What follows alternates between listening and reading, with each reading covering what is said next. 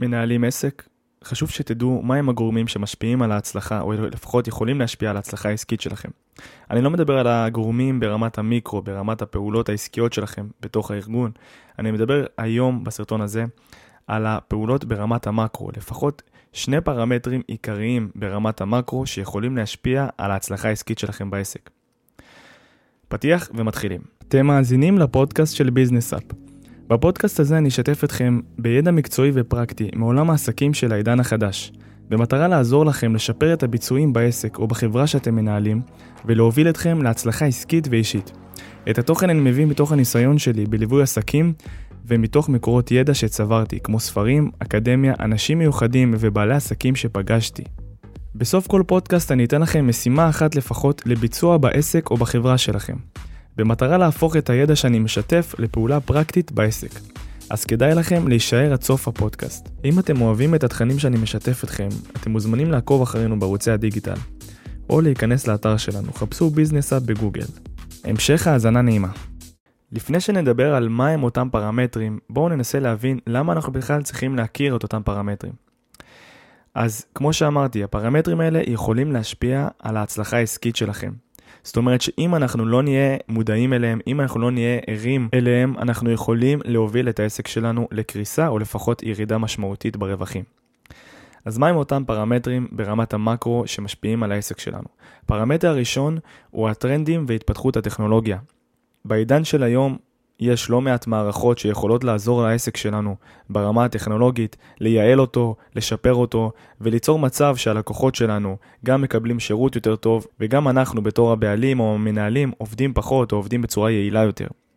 אם אנחנו לא נהיה ערים לטרנדים ולהתפתחות הטכנולוגית שלנו בתוך העסק ובתוך הענף בכלל ובעולם, אנחנו יכולים אה, גם להישאר מאחור וגם ליצור מצב שהמתחרים שלנו מדביקים את הפער לכיוון ההתקדמות הטכנולוגית והם בעצם כן ישתמשו במערכות הטכנולוגיות והחד, והחדשניות ואנחנו בעצם ניצור איזשהו פער מסוים, פער טכנולוגי בינינו לבין המתחרים שלנו.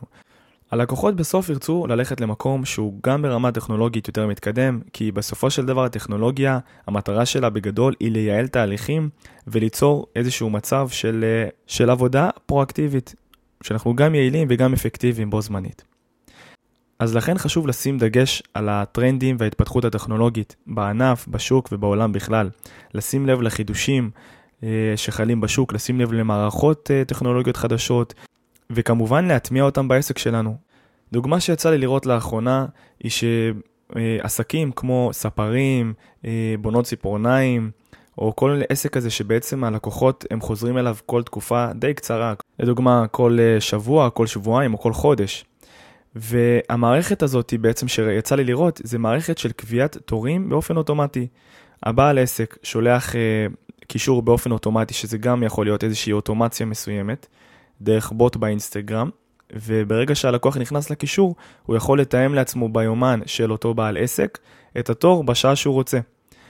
תחשבו על היתרון הגדול של המערכת הזאת, גם מבחינת הלקוח, הוא פשוט נכנס לקישור, רואה מתי נוח לו, מתי, מתי היומן שלו פנוי ומתי היומן שלכם פנוי, והוא מסנכרן את התאריכים ביחד. וגם נותן השירות, תחשבו על זה, הוא עסוק בעצם לתת את השירות, לספר, לעשות ציפורניים, לעשות החלקות, או לא משנה איזה שירות הוא נותן. הוא לא צריך להתעסק עכשיו בלהביא אה, עוד מזכירה שתנהל לו את היומן, הוא לא צריך בעצמו להתעסק ביומן, הוא עסוק במקצוע שלו, הוא נותן את השירות, והמערכת באופן אוטומטי מתזמנת לו את התורים של הלקוחות שמעוניינים לבוא אליו. תחשבו כמה המערכת הפשוטה הזאת יחסית חוסכת גם לבעל העסק וגם ללקוח שלכם. זו דוגמה אחת, יש המון דוגמאות של מערכות ופיתוחים טכנולוגיים שיכולים לייעל את התהליכים שלכם בעסק. חשוב לשים לב למהלכים האלה, לטכנולוגיה ולמערכות החדשות שצצות לנו כל יום.